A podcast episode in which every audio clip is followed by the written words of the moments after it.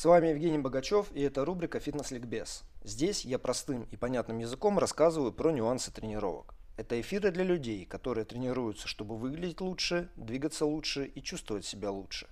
Мы разбираем вопросы, которые помогут слушателям стать продвинутыми пользователями в отношении собственного тела, а еще повысить качество и результативность тренировочного процесса. Всем привет, ждем Федю. У нас совместное обсуждение сегодня, как варьировать и регулировать нагрузку в тренировках.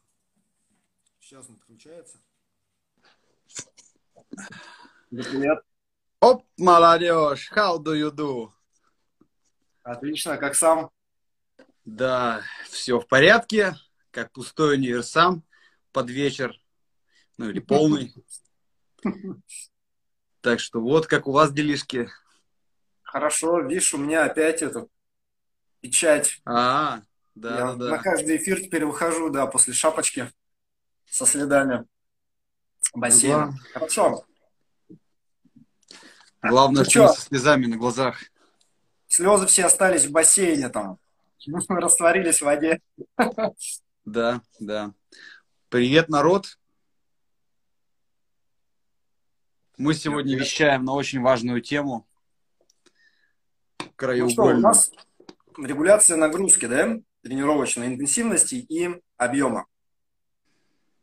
Как это нужно делать? Нужно ли это планировать все заранее, писать на бумаге красивые прогрессии и потом их строго соблюдать, как заповеди, не нарушая ничего? Или все-таки можно, или нужно, или не нужно использовать какие-то механизмы авторегуляции, когда мы пытаемся, в общем, свое состояние оценить и наилучший стимул, да, под это состояние подобрать. Все верно.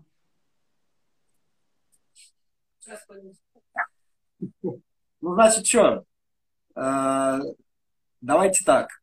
У нас ну, есть несколько вот этих параметров нагрузки. Да? Есть интенсивность, соответственно, есть зона интенсивности, которую мы выбираем в зависимости от того, чем мы хотим. Да? Мы хотим работать над максимальной силой, работаем с тяжелыми весами. Мы хотим качаться, вот, и чтобы нас там раздувало постепенно, мы, соответственно, работаем чуть полегче, чуть больше повторений, чтобы там закисление было, и механическое напряжение максимальное, ну и так далее. Вот. Хотим выносливости, соответственно, нам нужно нарабатывать больше объем работы. Вот. И в соответствии с этим эти зоны интенсивности нужно как-то регулировать, да, и мы их регулируем обычно как процентами от ПМ. То есть мы типа ПМ определили и дальше начинаем работать. Вот. И это на самом деле правильно. А, Единственное, что возникает в процессе, да, какие сложности возникают, это сложности, связанные либо с тем, как был определен ПМ, либо с тем, как наше текущее состояние, вот ежедневное, оно, соответственно, меняется. Вот. Первое, это как лю- люди определяют ПМ. Они определяют его, ну, иногда это дневной максимум, да, то есть то, что ты можешь поднять, типа, в самый посредственный день. А, и по-хорошему именно этот показатель нужно брать для расчета. Но часто люди делают что? Они делают подводку, они потом там уражатся изо всех сил, нюхают на шатырь, а, там мажут подмышки магнезией, там что-нибудь еще делают, и, соответственно, включают там, а, как он этот гладиатор-то, Александр, Пистолетов. Александр Пистолетов или что-нибудь вот такое мотивирующее очень, и, соответственно, идут, делают подход, делают его с кривой техникой, ну, потому что это же предел, это предел, и потом берут вот, вот эти цифры за основу. Когда вот так происходит, обычно дальше начинают возникать какие-то проблемы. Правильно? Ну да, очень Точнее, быстро. они не обязательно возникнут, они не обязательно возникнут, они могут возникнуть здесь с большей вероятностью. Вот, почему? Потому что у нас есть вот эти дневные флуктуации, точнее, как они называются, не дневные, а, а у нас просто меняется показатель силы от дня ко дню. То есть то, что мы можем показать вот сегодня, будет отличаться от того, что мы можем показать завтра. Потому что если ты пустой, как универсам к концу дня, да, ты пошел на тренировку после там работы, после каких-нибудь срачей, совещаний, чего-нибудь еще, вот, ты явно не покажешь то же самое, а, что ты мог бы показать, если бы ты пришел отдохнувший. И если тебя бесит, там, Александр Пистолетов, например, ты не покажешь тот же результат, как если он тебя а, будоражит, да, своим Да. творчеством. Вот, ну и так далее, и так далее, и так далее. И получается, что здесь у нас возникает такой диссонанс, если мы определили свой ПМ допустим, на соревнованиях, то есть там идеальные какие-то условия, когда все сложилось, вообще там гороскоп, звезды, все-все-все. Вот. Или мы определили его в тренировках с вообще кривой спиной и супер каким-то куражом, а дальше возникают наши вот эти вот качели ежедневные, и, соответственно, мы то попадаем в эти процентовки, то не попадаем. И обычно вот именно тогда возникают проблемы, когда, когда вот эта разница, она очень существенная. Да, что, что происходит? Происходит то, что, ну, как, не знаю, на моей личной практике, на тренерской практике, происходит то, что человек видит план, видит там проценты, начинает по ним работать, а его реальное сегодняшнее состояние, оно не на эти проценты, а на другие, да, потому что проценты завышены. И он либо начинает жертвовать техникой, то есть, например, присед. Вот такой человек, как я, а, маленькие квадрицепсы, слабые. И, соответственно, я склонен к тому, что если я начинаю читерить, да, у меня начинается компенсация техники, первое, что происходит, это задирание таза при подъеме вверх. То есть ты опускаешься ок, а начинаешь подниматься вот так. И чем сильнее ты встаешь, тем сильнее это начинает проявляться, да, вот, вот эта волна. И получается, что если ты пришел, ты начинаешь тренить, и ты реально не выводишь сегодняшнюю нагрузку, ты ее, может быть, вывезешь, но вот с помощью вот, вот этой волны. А дальше вопрос, типа, какой тренировочный эффект от этого будет? Потому что у нас есть внешняя сторона нагрузки, да, есть внутренняя сторона, или как количественная, качественная сторона нагрузки, когда есть некий объем тоннажа, а есть то, что мы хотим этим тоннажом достигнуть. Ну да, и вот, кстати, по поводу дневных максимумов, э, я когда даю ребятам тесты, вот у нас сейчас как раз неделя тестирования, и каждый день несколько заданий. Я их группирую так, чтобы э, можно было как бы, показать результат, при этом не очень сильно устать. Но mm-hmm. смысл в том, что как бы каждый день несколько ивентов, скажем так, и меня несколько раз спрашивали, типа, вот я, например, грибу 2 километра, я грибу уже уставший, там, после какого-то силового упражнения. Я же лучше их прогребу, если я приду в отдельный день сделаю. Я говорю, естественно, ты прогребешь лучше, но у нас нету цели установить рекорд.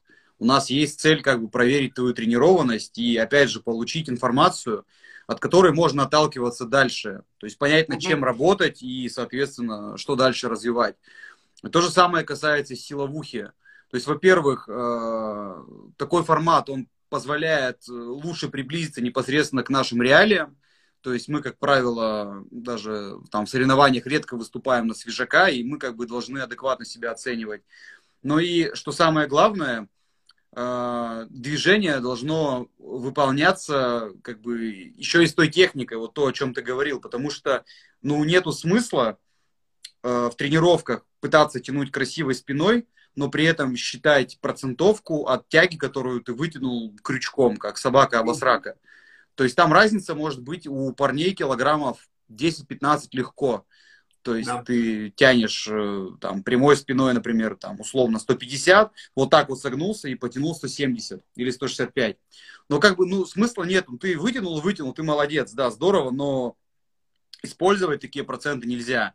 И еще, кстати, очень часто э, бывает, что я воюю с людьми, которые Э, когда видят какое-то упражнение, они сразу же ориентируются на некий максимум, абстрактный максимум, который они когда-то где-то показали, и, соответственно, эти цифры они запомнили. Ну, бывает, человек прошел, например, какой-то силовой цикл, или он тупо качался, или даже занимался пауэрлифтингом, он помнит, что в те времена он там приседал очень много или тянул, и, соответственно, сейчас у него другая нагрузка, веса меньше, но он помнит эти цифры и пытается периодически какие-то проценты от них считать. Это, конечно же, глупо и абсурдно. И еще, кстати, э, часто приходится воевать со своими тяжелоатлетами, когда ты даешь им, например, толчковую или рывковую тягу, и несколько раз в ходе задания ты прописываешь, держите углы, держите углы, держите углы. Потом ты смотришь и видишь, что все делают становую тягу со шрагом в конце. То есть ни о каких углах речи там нету. Ты начинаешь разговаривать с людьми, и человек говорит, ну я же тяну, например, 200, а тут я работаю с соткой. Мне психологически некомфортно работать с соткой. Ты говоришь, ну и дурак, раз, раз такое дело. То есть, ну, просто по сути, по сути, любое задание, оно несет какой-то смысл в себе. Если да. ты так делаешь, то смысла в задании ну, нет, ну ты просто двигаешься. Ну, хорошо, если ты получаешь при этом удовольствие, это очень хорошо. Но, скорее всего, нет. давай поговорим про смыслы. Про смыслы. Вот если мы берем силовую тренировку, например, да, а, опять это, мне кажется, во многом связано с тем, что вот э, есть модель вот этих физических качеств, и люди говорят, типа, вот сейчас, ну, допустим, силовой цикл. Я работаю над силой. И вот эта сила, она как будто тебя пропитывает. То есть ты типа делаешь силовой цикл, и что бы ты ни делал тяжелое, а вот оно тебя пропитывает. Как бы ты криво не делал становую тягу или присед, да, вот там чувствую, становлюсь сильнее. Но ведь это как бы не так. То есть вот если говорить о приседе, про который я говорил, вот этот стрёмный, который я делал, кстати, я так и делал, когда вот я это прошел где-то там в 12-13 году, сначала проходка, прям вот с кривой техникой, потом от нее проценты, и потом все, короче, через жопу. Короче, если ты тренируешь кривой присед, то да, какие-то мышцы становятся сильнее. В данном случае что становится сильнее? Большая приводящая, да, там а, ягодицепсы и Жопа, но не квадры, но не квадры. Соответственно, ты в этом движении, может быть, станешь лучше, но ты же хочешь, чтобы у тебя и на рывок был перенос, да, чтобы легче было вставать, и на взятие, причем на взятие какие-нибудь многоповторные. А там другие углы, там более колено-доминантное движение, там больше квадров. Они у тебя не станут ни хрена сильнее. То есть цеплячие ноги как были, так и останутся. И в итоге как бы вроде как думаешь о том, что да, сейчас я сделал силовой цикл, я, короче, сейчас у меня будет перенос, все пойдет легче, а оно не идет. Потому что нарабатывалось хрен пойми как. И вот хочется тут, кстати, сказать, что именно поэтому зачастую стаж тренировок человека может ничего не говорить о тренированности этого человека. Да. То есть в целом вот человек тренируется, во-первых, какими-то урывками, во-вторых, э, вот каждый раз, знаешь, вот есть такая категория офисные полуатлеты. Вот он замотивируется, насмотрится, начитается, купит прогу, неважно какую, просто или сам начнет себе придумывать. Вот пройдет через это все, э, сделает движение ради движения, никакого переноса не будет, и потом человек начинает сначала. И поэтому многие люди говорят, что я тренируюсь там 5, 6, 10 лет, а как бы при этом человек остается на уровне, ну, чуть лучше чувака с водного курса. Как раз-таки mm-hmm. поэтому тоже. Потому что вот не хватает просто терпения, э, желания вот э, пройти вот эти вот стадии. Это вот знаешь, как есть люди, которых не заставишь, например, подтягиваться на резине. Вот просто ты убьешься, но ты такого человека, ты ему объясняешь, что вот смотри, ты подтягиваешься, ты подтягиваешься плохо, у тебя плохо работают мышцы, их надо потренировать, для этого тебе нужно делать там 6-10 чистых повторений, нормальных повторений, без дерганий, с полной амплитудой для этих мышц. Человек кивает тебе, идет и делает какую-то ерунду полнейшую, дергается, делает негативы и так далее. Ну и, соответственно, результат такой же точно, как бы, и во многих вещах так. То есть мы говорим, когда мы говорим о том, что мы, допустим, стараемся силу да, наработать, мы говорим о том, что эта сила, она с чем связана? Она связана с силой каждой мышцы, которая вовлечена, то есть вот эти синергисты, да, которые выполняют работу. Э, агониста. Дальше то, что помогает, допустим, в приседе или в становой тяге, это мышцы туловища, которые стабилизируют позвоночник. И для того, чтобы они учились стабилизировать позвоночник, блин, надо, чтобы они его стабилизировали в тренировке. То есть, если тянуть горбом вот этим испуганным котиком, да, или собакой на газоне, то там будет тренировка, да, в растянутом положении, но как бы это не то, что человек обычно хочет. А вот. А, то есть нам нужно, чтобы, допустим, какие-то мышцы, они работают в динамике, какие-то мышцы, они больше работают в статике. Дальше нам нужна определенная последовательность движений, вот этих, которые мы, по сути, шлифуем. Да, мы понимаем, что там будет вариабельность и прочее, прочее. Вот. И тогда оно будет работать. Соответственно, нам нужны всегда качественные характеристики. То же самое, если человек качается, например, да, вот он хочет побольше стать. Все же, ну не все, а многие же хотят, типа, выглядеть чуть-чуть помассивнее. Ну, парни, по крайней мере, у девочек там тоже, там, попа, не попа. Надо, чтобы было тяжело, да, нужно, чтобы были вот эти тяжелые повторения, когда ты близко подходишь к отказу в многосуставных движениях или доходишь до отказа в какой-нибудь изоляции. Что мы часто видим, когда человек якобы там качается? Киппинг где только можно, да, то есть где только можно, это начальная инерция, это прохождение всех тяжелых положений с помощью там вот этой дополнительной инерции, дополнительной скорости. Человек как можно быстрее пытается выполнить подход, и потом он типа отдыхает он не чувствует мышц, которые должны работать, он не понимает, что он делает, то же самое, соответственно, происходит. И тогда о чем мы говорим, что мы хотим сделать? Мы хотим, понятно, что мы планируем с помощью процентов и прочего, мы планируем зоны интенсивности, в которых мы хотим работать. Но качественная сторона работы, она является для нас вторым точно таким же приоритетом, то есть интенсивность и качество, да, определенные. И для того, чтобы оно соотносилось, у нас есть инструменты, э, ну, некой авторегуляции, когда мы можем или интенсивность работы варьировать, в зависимости, ну, чуть-чуть варьировать, нам все равно в зоне надо оставаться в соответствии с текущим состоянием. Мы можем объем работы точно так же регулировать в зависимости от состояния. И это касается и силовой, да, когда у нас что-то объемное, это касается в том числе и э, любой, в общем-то, выносливости. Там тоже мы можем это использовать. Вот. Да.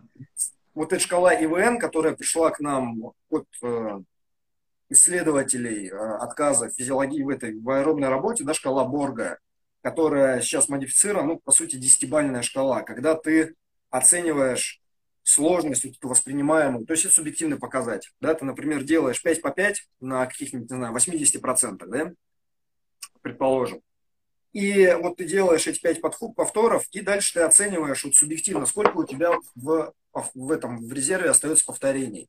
Может быть, 3, может быть 5. Ты чувствуешь, что типа прям запас вообще большой, его даже не видно. А может быть одно. Как раз когда... А, а если это первая неделя, предположим, цикла, да, водная неделя, ты делаешь 5 по 5, и у тебя в первом подходе один повтор до отказа.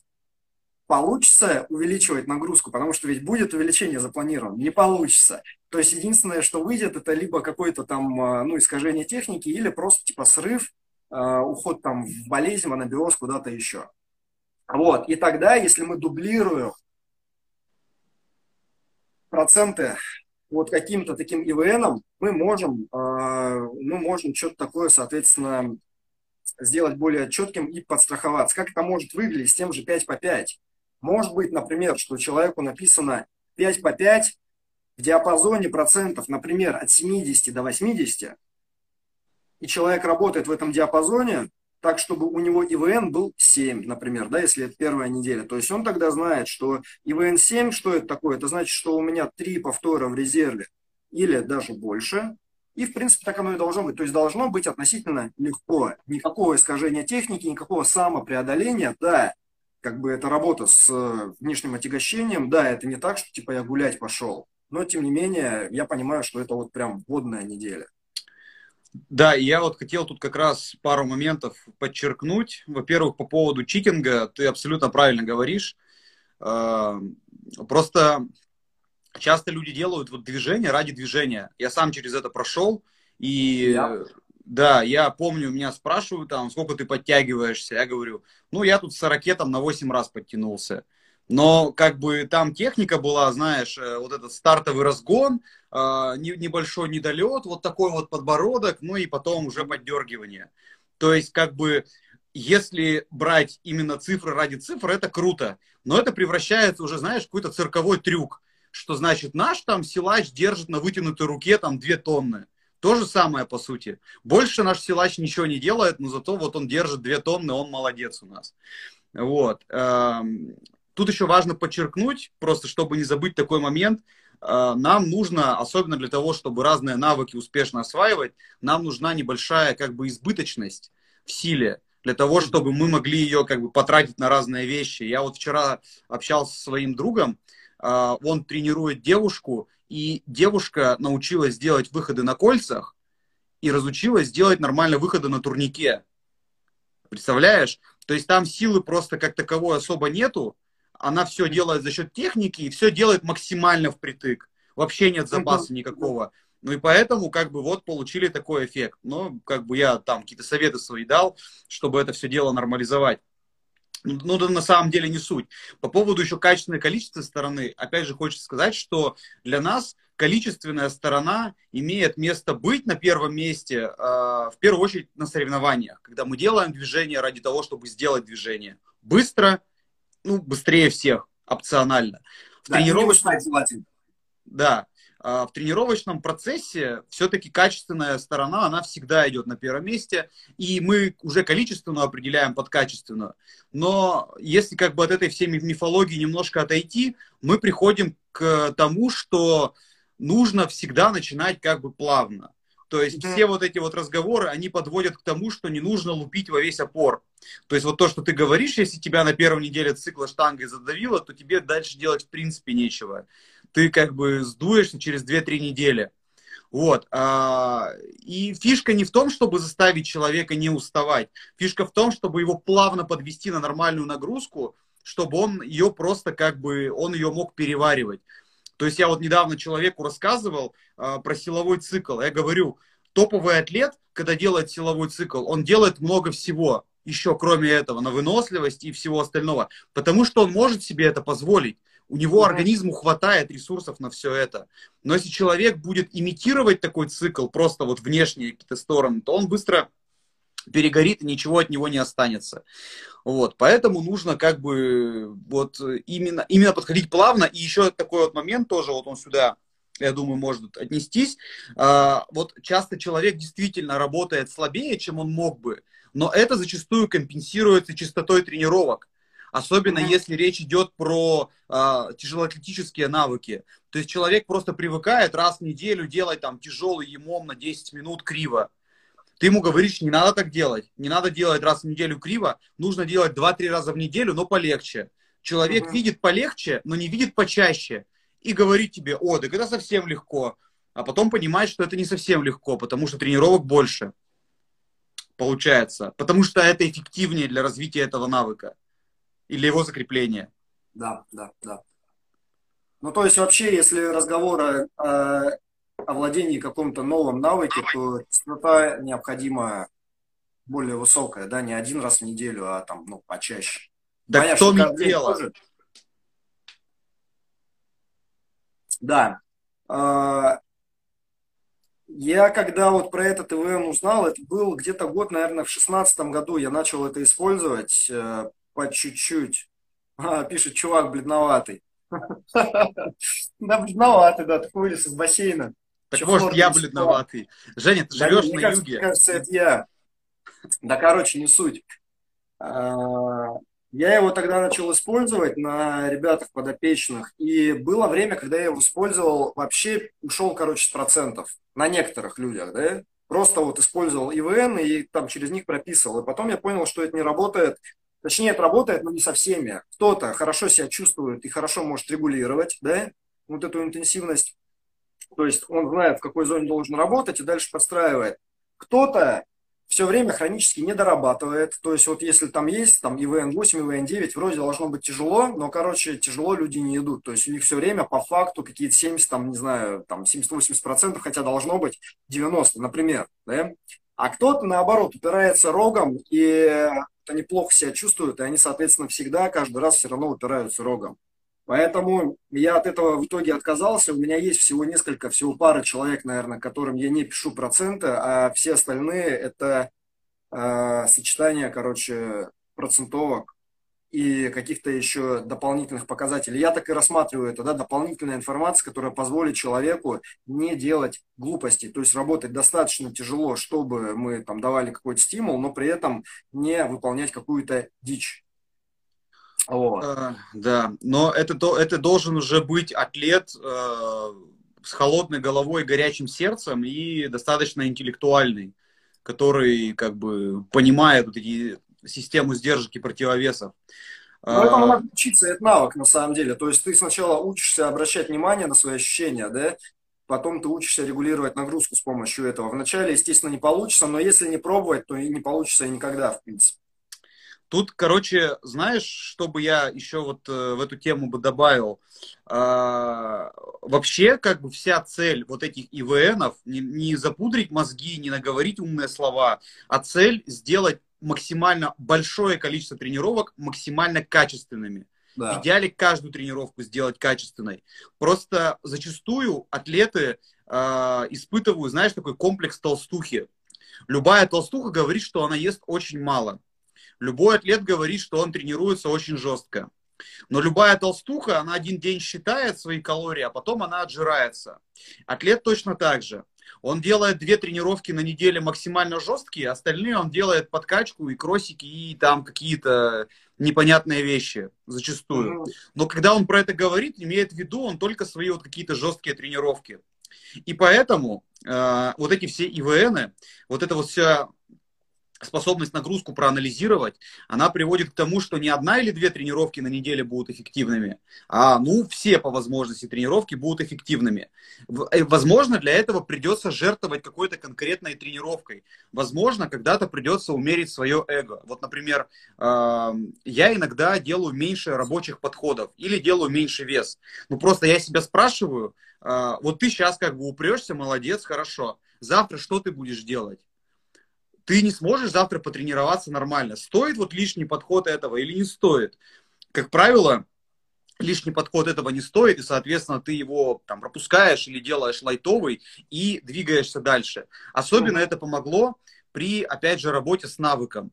А, но работа с навыком – это не работа с пустым грифом или с белой палкой. Это работа с весом, просто ты как бы, ну, определенным образом себя при этом контролируешь. И mm-hmm. когда я перестал гнаться за весом при этом, стал как бы более внимательно следить за своими ощущениями, и от этого я требую сейчас от своих атлетов, то результаты как бы пошли в гору. И те ошибки, с которыми я прямо годами боролся там, каким-то образом, как правило, просто заговорами типа, ну, сука, когда ты уже сдвинешься с мертвой точки, это все начало уже действительно сдвигаться с мертвой точки. Вот, поэтому это действительно как бы, как бы это важно и нужно. Да, да. Ты вот сказал про то, что ты иногда делаешь меньше подходов, чем планируешь, да?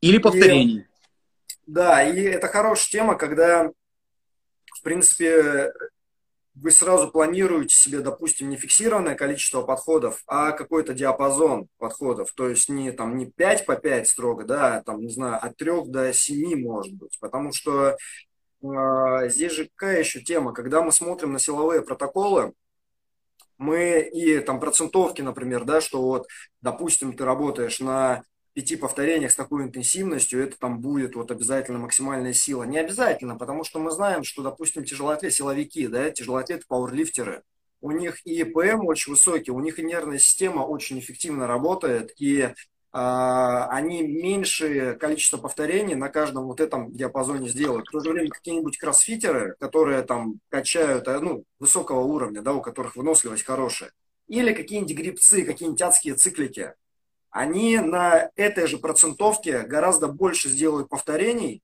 но у них вес гораздо меньше, то есть у них нервная система не так работает, да, и поэтому можно очень легко промахнуться, то есть ты не учитываешь свой вот, э, ну, вот этот, по сути, профиль нервно-мышечный, там метаболический, по-разному называется.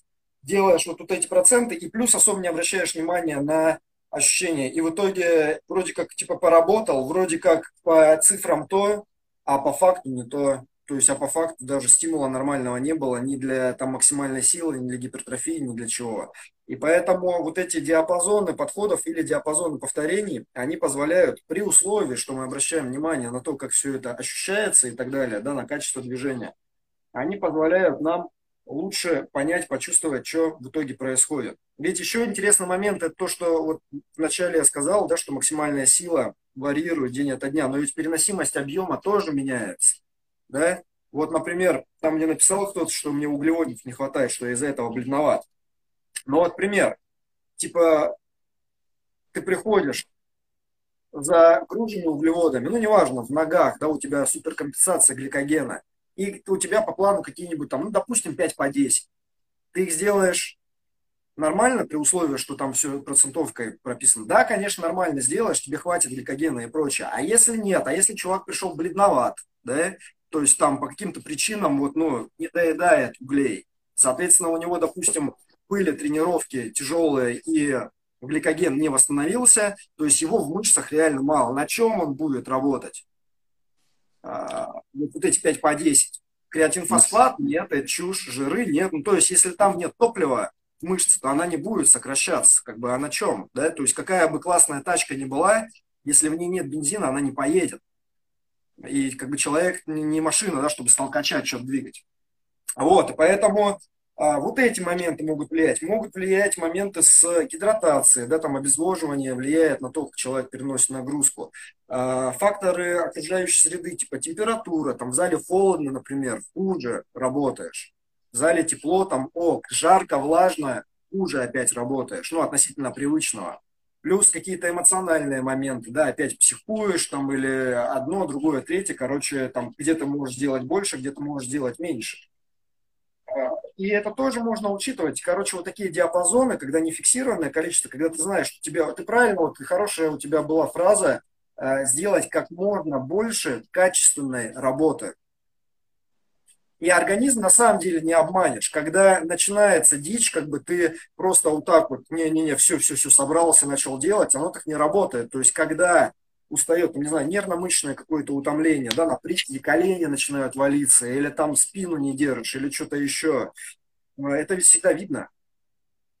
То есть, если это начинается, то, скорее всего, уже хорош. Если только ты не нарабатываешь какую-то прям вообще, там, не знаю, переносимость объема, да, предельного, и у тебя специально такой цикл, типа адская, это вот надо прям упираться, и там, несмотря ни на что, близко к соревнованиям, вот что-то такое. В противном случае, когда начинает снижаться качество движения, э, при условии, что критерии качества заранее установлены, обычно это означает, что хорош.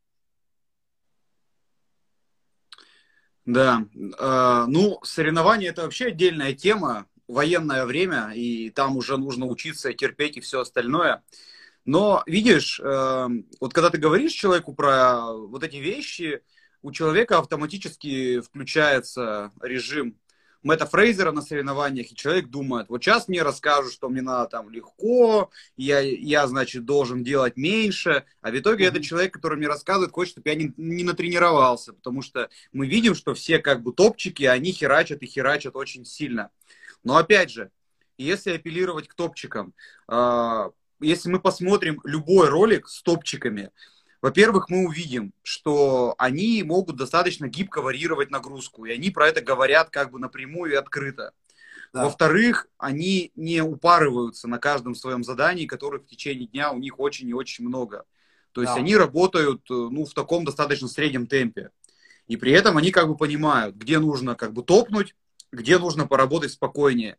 И я помню, что в 2011-2012 году вышли документалки про Фронинга часовые.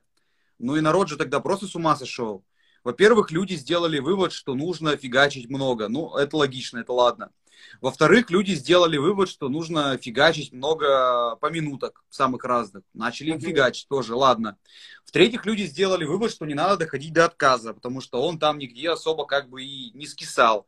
Ну и как бы вот из таких вот внешних признаков люди себе делали, знаешь, такие программы, как из обломков самолета, студенты все мастерят эти хижины.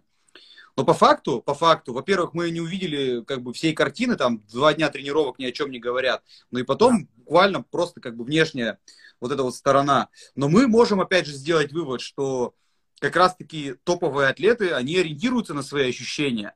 У них не приколочен как бы листочек с жестким планом, и не написано, что если ты вот эту процентовку не сядешь, то ты как бы все, там, козел или чмо. Наоборот, человек понимает, что не стоит, например, упираться в какой-то процент, если э, ты не восстановился по разным причинам, и это может служить тебе травмой, которая тебя просто отбросит назад. Смысла в этом нет никакого. И вот еще тоже, да, интересный момент по поводу разных процентовок для разных людей. То есть тяжелоатлет, например, на своих там 90% будет работать очень тяжело, а установить ПМ для него это, ну, прям выматывающая работа. Да, то же самое мы, например, в кроссфите можем пойти там в манеж или на дорожку беговую и сделать, например, там 5 отрезков по 400 метров там, на скорости близкой к максимальной. Если легкоатлет профессиональный сделает там 5 отрезков на скорости близко к своей максимальной, то, скорее всего, он эту неделю тренироваться уже не будет. Потому что... Что-то подвисаешь немножко. Ну, потому что это будет очень жесткая работа. Да, ты подвис немножко. Вот. Ну и, собственно, тут как бы логика понятна. Это, знаешь, э, если этот пример вот утрировать, то мы можем дойти как бы вот к девочкам, которые впервые приходят на групповую тренировку. Она, значит, 25 э, килограммов тянет на 50 раз, а 30 килограммов уже ни на один раз она не тянет, она не может. Это не говорит о том, что она супер выносливая. В свое время, когда я только вот этими всякими тестами начал заниматься, э, я решил протестировать команду хоккеистов, с которыми я работаю. И они у меня делали 1 ПМ на спине и потом 70% на повторение. Знаешь, у них, э, у выносливых людей 70% было там примерно 4-6 раз. Угу. Я тогда ужаснулся. Это был, наверное, год 14 Я ужаснулся, дескать, как это так? Как, почему они такие невыносливые? Кто даст мне ответ? Так просто они не умеют приседать. Вот и ответ, собственно. Ну и плюс да. они там со своими травмами уже люди многие э, там в определенном возрасте, они не будут приседать как бы на максимум. В принципе, ты их не заставишь. Они не да. хотят. Они не на фитнес ходят, они работают. И, собственно, такие моменты тоже бывают. Да, и поэтому, кстати, тестирование хорошо работают, э, вот эти дневные максимумы хорошо работают. И если человек использует только проценты, то неплохо тогда, например, приходить, делать разминку, потом доходить до какого-то дневного, а, там, не знаю, 3 ПМ, например, да, вот что-то такое. Без куража, не так, что вот типа, а, все, сейчас очередной подвиг, там, либо порву себе спину, либо, соответственно, там рекорд, да, свой побью. Вот, а просто фактически доходишь до тяжелого веса. Э, например, там какой-то 3ПМ и еще в резерве там пара повторений. И э, от него потом читаешь проценты. И, соответственно, если этот 3ПМ сегодня там такой, как у тебя обычный, да, то ты, значит, работаешь по этим процентам. Если он сегодня ниже, то есть ты доходишь до какого-то, не дошел до обычного веса, а техника уже начинает нарушаться, или скорость падает, или что-то еще. Соответственно, работаешь легче. Или наоборот, какой-то момент там пришел, сделал дневной ПМ, оказалось, что внезапно побил свой рекорд с отличной техникой, потому что штанга легкая просто, вот так сложились звезды. И, соответственно, по процентам поработал. Такой подход есть. Его ты не будешь э, использовать там все время, да, но, в общем-то, в тренировочном процессе место для вот такого тоже есть. То есть прям такая авторегуляция на месте.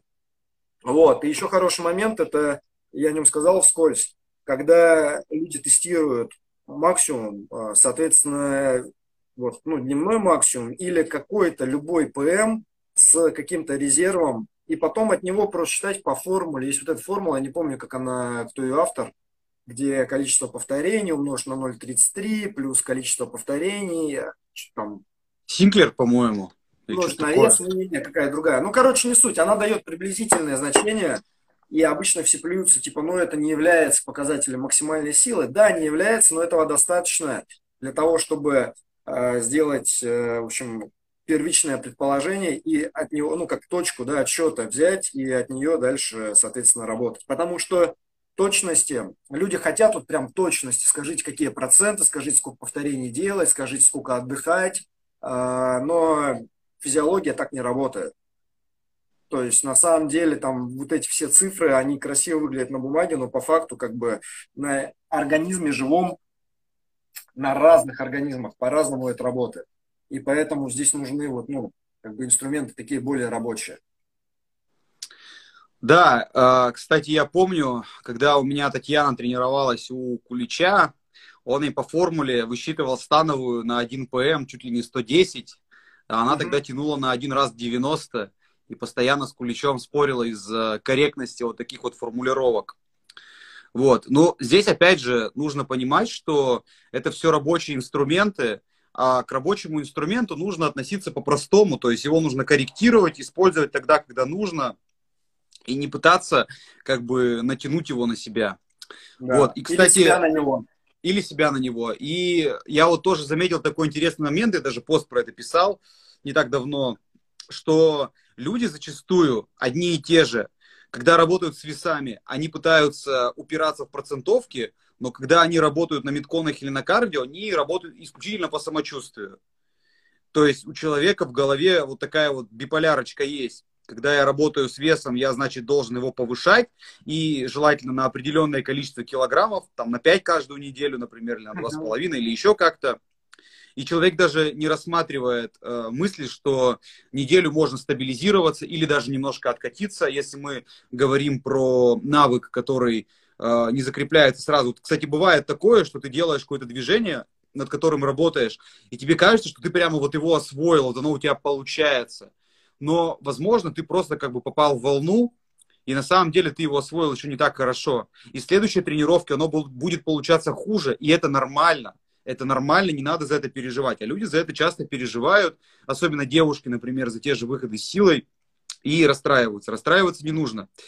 Так вот, эти же самые люди, которые упираются в тяжелые в процентовки и в килограммы, бегают, гребут, там, плавают и делают все вот такое вот циклическое кардио исключительно по самочувствию. Mm-hmm. Вот, то есть начал бежать, стало тяжело, сбавил темп, и, соответственно, э, бежишь уже медленно и легко. Вот, кстати, по характеру своего бега э, и вот таких вот вообще вещей кроссфитеры, наверное, напоминают все-таки больше таких э, взрывных, там, ну, не силовиков, но каких-то таких спринтеров, потому что со старта все как бы рвут, первые там пару минут легко, потом человек начинает дышать, темп падает, и, соответственно, как бы вот э, идет уже игра на выживание. И очень часто в этот момент, кстати, э, программа начинает корректироваться на ходу. Еще mm-hmm. знаешь, такой есть прикольный момент, когда человек, тренер, прописывает работу э, переменным методом. Это когда ты идешь с ровным темпом, ну и периодически ускоряешься.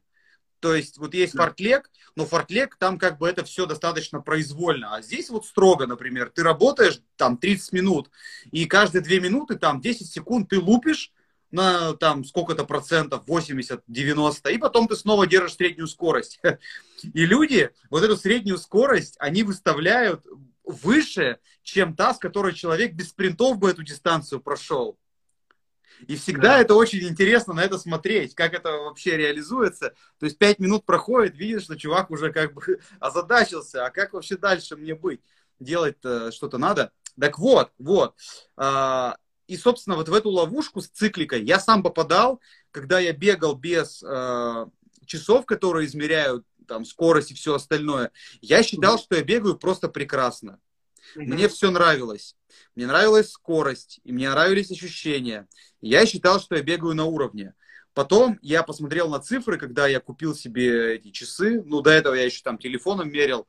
Я очень расстроился, понял, что бегу я медленно и, в общем-то, достаточно плохо.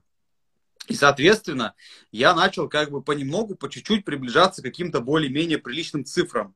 А, собственно, выходить из зоны комфорта. И постепенно у меня как бы это получилось. Но опять же, я это делал не нахрапом, то есть я не пытался, значит, э, родить там за один месяц. Знаешь, как если там с девушкой побывало 9 мужиков, она за месяц не родит, она родит также за 9. Вот. Mm-hmm. И поэтому потихонечку, потихонечку я этот кассовый разрыв сократил. И сейчас, как бы, по крайней мере, я адекват, адекватен в оценке своих способностей, чего не было до этого. И как бы приносило разочарование определенное. Да, в этом-то и суть, что когда, когда мы не обращаем внимания на качество, или когда мы вот просто какие-то цифры прописываем, пытаемся их соблюдать, неважно, что это силовая, кондиционная, неважно это путь боли в итоге и путь разочарований, потому что обычно не получается это соблюдать в долгосрочной перспективе, и как бы, а дальше человек страдает, потому что его эго ранено. А, ты вот говорил про то, что можно стабилизировать или там даже делать откат и так далее. И это хорошая тема, то, что люди, вот, с точки зрения принципа прогрессивной перегрузки, да, который гласит о том, что работа постепенно должна становиться тяжелее это касается там чего угодно, чтобы организм продолжал адаптироваться, чтобы он не а, на плато какое-то не выходил. Вот нужно делать тяжелее. Но люди думают, да, что это каждую неделю 5 килограмм, или каждую неделю ты срезаешь 5 секунд там, с километра или что-то еще. Но это не так работает. То есть принцип прогрессивной перегрузки, его нужно смотреть на а, масштабе там, месяцев, то есть на длительных на длительных отрезках постепенно видеть, что да, оно там растет. При этом это действительно будут такие флуктуации. На самом деле ведь так же, как если человек работает своим, да, пытается э, похудеть. Да. А, мы тоже знаем, что там будут флуктуации, там не так, что вот каждый день минус 200 грамм или сколько-то там, и в итоге типа все классно. Не так это работает.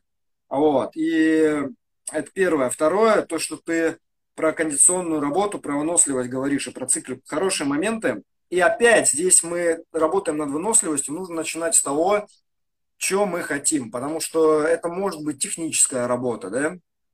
Когда ты выполняешь какие-то движения, допустим, в кроссфите, метконы, и ты хочешь стабилизировать технику вот на фоне накапливающегося утомления. Это один момент. Ты можешь какие-то тактические моменты отрабатывать, типа как держать темп, или как ускоряться на утомлении, или как там что-нибудь разбивать, или как с экипировкой работать. Это другой акцент. Ты можешь работать над тем, чтобы не обращать внимания на технику, на тактику, а просто херачить вообще, как в последний раз, для того, чтобы, по сути, их обойти на каких-то коротких, особенно заданиях, да, или там работать с головушкой своей. И все сводится к тому, что прежде чем начать выполнять метком, ну или какую-то циклическую работу, неважно, подумайте над тем, что вы от этой работы хотите. И когда вы об этом думаете, вы тогда уже поймете, какие критерии качественные вам надо соблюдать. Если вы бегаете, бегаете интервалы, например, да, то что это? Допустим, те же 400 метров. Вы хотите бегать 400 жестко, вот почему-то, да, вы хотите их бегать прям быстро и понимать, что вы не будете восстанавливаться там за 3 минуты, вам будет тяжело, но вы хотите преодолевать. Это один расклад. Другой расклад, если вы хотите, допустим, 400 метров держать темп, который вы держите на милю, да, и нарабатывать объем в темпе на милю. Другой расклад. Это может быть там типа бег с какими-то факторами, которые добавляют утомление, чтобы вот э, ну, какие-то как помехи, да, еще один момент, там темп будет помедленнее, и тогда потом уже начинаете. Вот, то есть это никогда, вот я работаю над выносливостью, значит, должно быть тяжело, я должен преодолевать утомление, и выносливость будет. Выносливость, опять, это не что-то, что пропитывает человека, и вот он, типа, весь такой из себя выносливый. Правильно? То есть это специфично тому, что ты учишься делать. Это касается того, как выполняются движения, потому что самое простое, что очень многие не учитывают, это то, что когда человек выполняет движение, если он меньше энергии тратит на каждое движение, он уже становится выносливее, но не потому, что он терпит, а потому, что меньше устает. А люди такие, не, мне нужно, типа, инжин, там, типа, дыхалка, короче, нужно дышать, там, митохондрии, что-то еще. Окей, это все нужно, но еще один процесс, который на самом деле никак не конфликтует и должен параллельно идти, это снижение энергозатрат. Что бы мы ни делали, учимся лучше бегать, да? А, используем там и каденс более часто, и техника или прочее, или плавание. Плавание же это вообще дичь. Я вот сейчас хожу, плаваю, эта техника на, не, не знаю, на 100%, на 150%. Ты чуть-чуть по-другому делаешь грибок или что-то еще, сразу ускоряешься и меньше устаешь. То есть можно тратить кучу сил, захлебываться и плыть просто вот, вот так. Я так плавал, как этот Титаник на последнем издыхании. Не имеет смысла. Да, и вот, кстати, а, если говорить про любую циклику передвижения, то нужно думать не только про скорости финальные, нужно думать про эффективность движения. То есть э, вот я, я уверен, что если ты как-то двигаешься, то тебе желательно, ну я не буду говорить нужно или должен, желательно стараться двигаться просто эффективно. Во-первых, это просто приятнее. Это сразу чувствуется.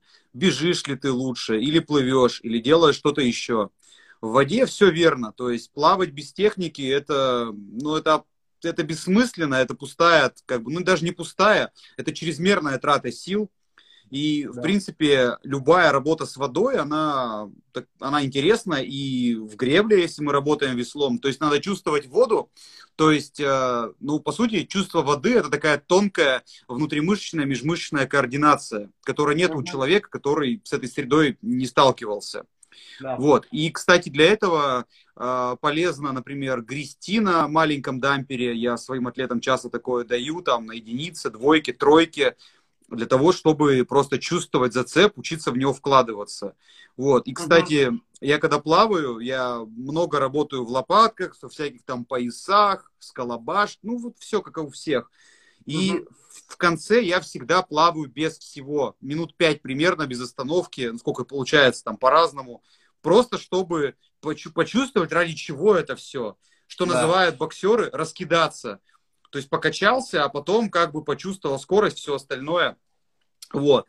Это, я считаю, как бы правильно, нужно и полезно. По поводу выносливости, да, я согласен. Ты, кстати, в книге тоже писал про это. Ну и это, в принципе, логично, что сам термин выносливость это не синоним слова движок или еще что-то. Выносливость да. это просто термин, которым описывается ну, способность человека работать на заданной мощности какое-то определенное время. А что за этим скрывается, хер пойми. Я вот, кстати, да, ты когда начал говорить про питание, я как раз хотел привести вот эту вот небольшую как бы аналогию. Любые процессы в организме, они не идут как бы циклично. То есть человек, когда теряет вес, теряет его нелинейно. То есть график выглядит примерно вот так вот. То есть, если mm-hmm. мы посмотрим, то в один день человек весит больше, меньше, больше, меньше. И часто бывает, э, что человек жалуется, говорит, я типа вес не теряю, лучше не выгляжу, и все плохо. Я ему говорю, скинь скриншот динамики и специальные программы, которые этим занимаются. Там вот такой вот рисунок. То есть мы чертим, видим, что как бы результат идет. И то же самое с тренировками. То есть не нужно пытаться каждую тренировку сделать лучше, чем предыдущая, но их объем, он должен как бы пересиливать все это.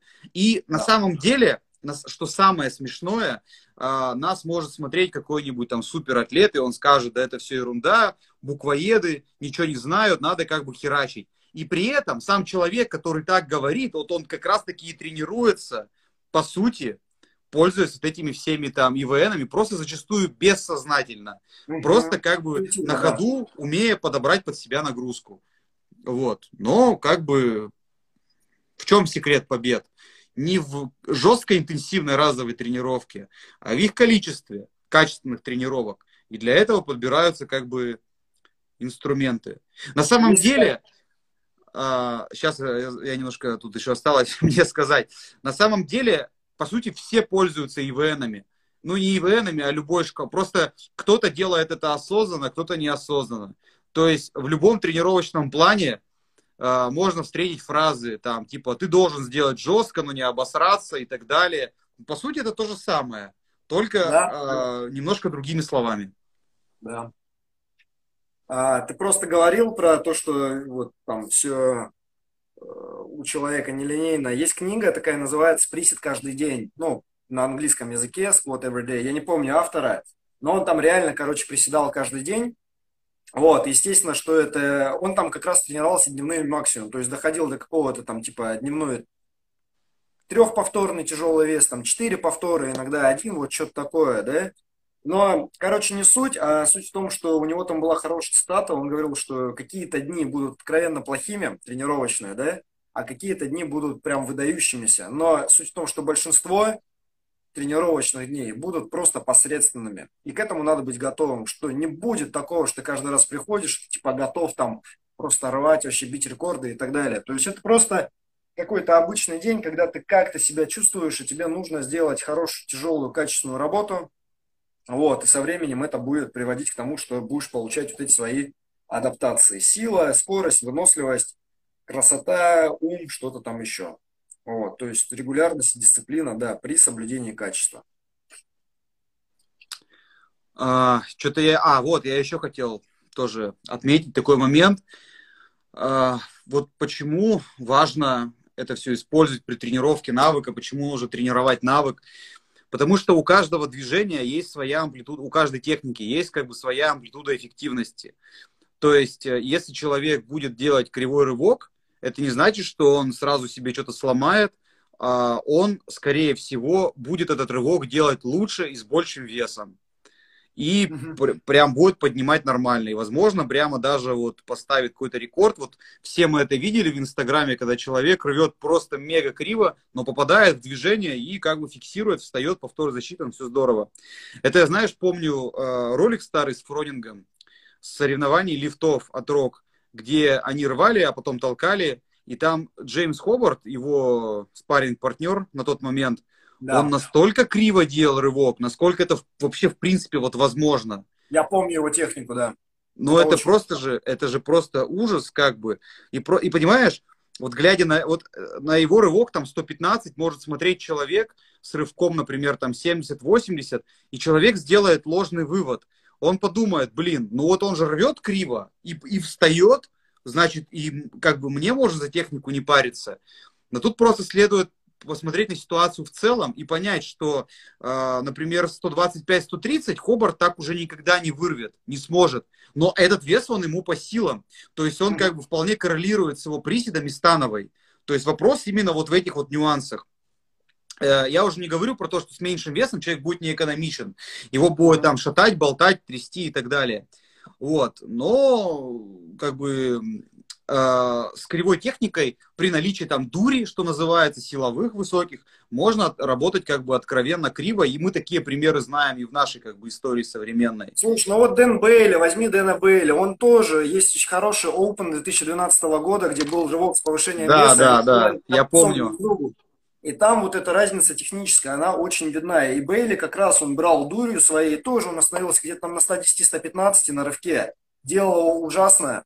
И суть в чем? на многоповторке он реально теряет баланс, он шатается, ему нужно много времени тратить, это первое. А второе, где он сейчас последние годы восстанавливается после одной травмы, потом другой травмы, потом третьей травмы. То есть нельзя обмануть, можно как бы отсрочить, наверное, и да, разные люди по-разному устроены, но в общем в целом, если человек плюет вообще на биомеханику, плюет на э, ну, саму суть рациональности, безопасности техники, то и он еще накидывает большой объем, объем, объем, недоостановление и прочее. Обычно это вопрос не будет ли травма, а обычно это просто вопрос времени, когда она будет. Да?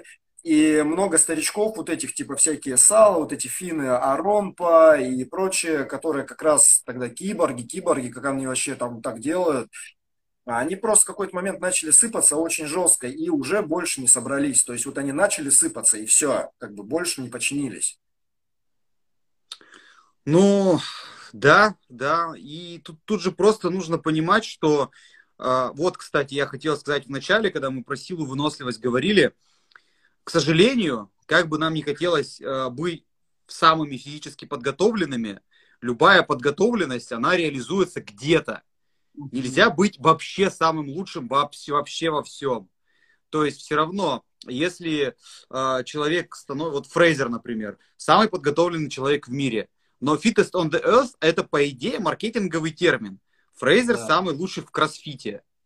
А. Не, не во всем, как бы.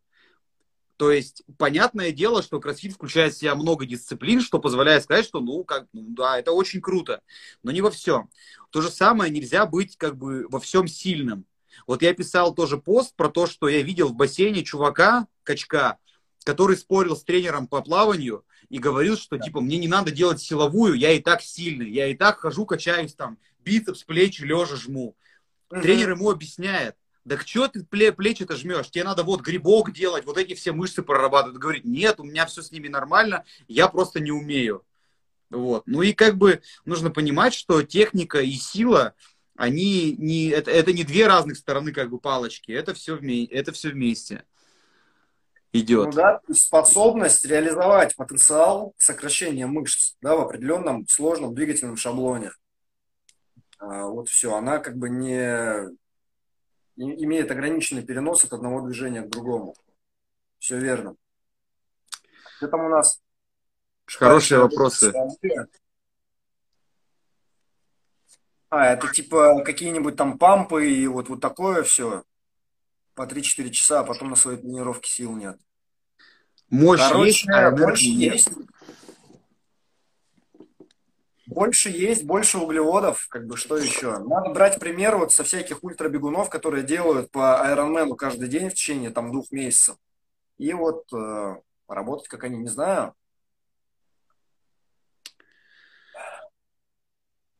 Ну, собственно, да, в первую очередь, если речь идет про тренировку, которая подразумевает адаптации, в первую очередь надо разобраться с тем, а может ли эта адаптация осуществиться, хватает ли для этого ресурсов.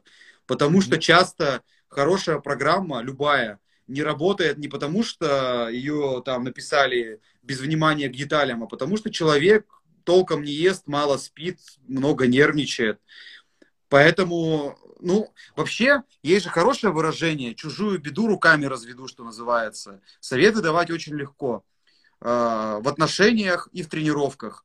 Вот. Но я бы посоветовал вот всем людям, которые страдают от этого, от того, что у них не получается выполнять свой план, не просто немножко сбавить обороты, быть немножко скромнее в нагрузках. И тогда вы сможете тренироваться, пусть и не как бы не так, как вы бы это делали в отпуске, но вы будете тренироваться, и у вас что-то будет прогрессировать сила или выносливость, вы поставите якорь на этот, ну, акцент сделайте. А так вы как бы будете как белка в колесе, в воду вступит толочь, и у вас ничего не будет в итоге. Поэтому просто чуть... Поэтому, что, давай подведем итог? Да, давай. Короче, что бы вы ни делали в тренировках, будь то силовая работа, или работа на выносливость, или работа над навыками, или над чем-то еще, все начинается с намерения. Что вы хотите развить?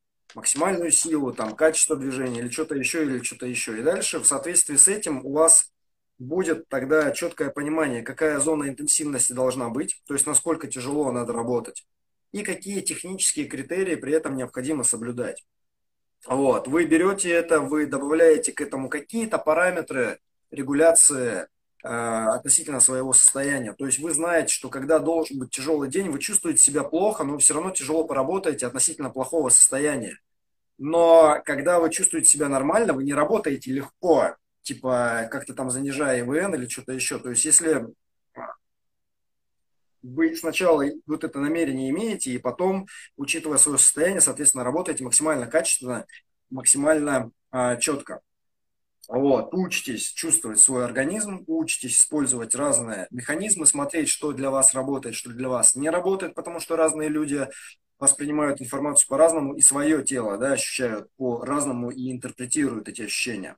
А, вот. И всегда начинаете плавно, спокойно, постепенно повышая интенсивность, понимая, что адаптация будет нелинейной, понимая, что будут плохие дни, большинство дней будет посредственными, но обязательно будут хорошие дни, когда вы внезапно сможете установить какой-нибудь личный рекорд.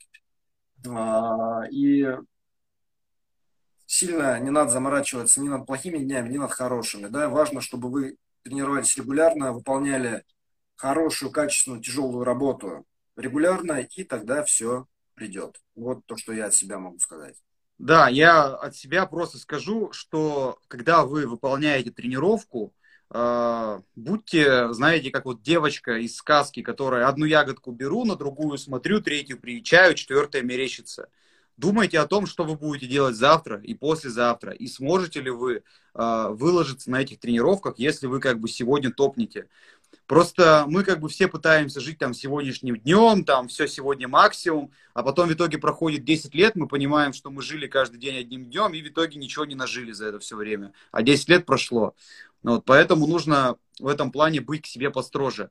Ну и еще э, имею честь анонсировать э, то, что мы с Женей собираемся провести замечательный онлайн-марафон в преддверии опенов. Это будет две недели максимально полезной, актуальной информации по тренингу, по тому, как выстраивать свой тренировочный процесс, питание, э, выполнять задания и получать максимум удовольствия. Это будет полезно не только для человека, который планирует принять участие в опенах, но и в принципе, если вы захотите освоить онлайн-формат, ну и в целом узнать что-то новое, и опять же научиться относиться к тренировкам не абы как, чтобы было, а осознанно, да? То есть фактически, да, онлайн учебно-тренировочные сборы. Вот так это правильно позиционировать или воспринимать. Да, будет клево, мы выложим в ближайшее время подробную информацию, можно будет посмотреть на список тем, на то, что мы будем обсуждать, в каком порядке и так далее. Вот, все вам расскажем, все объясним. Ну что, спасибо за внимание. Да, друзья, спасибо, что нашли время нас послушать. Это всегда очень приятно. Берегите здоровье. Женя, Будьте спасибо здоровы, за диалог. Да. Да, и тебе Все. спасибо. Всем пока. Все, пока.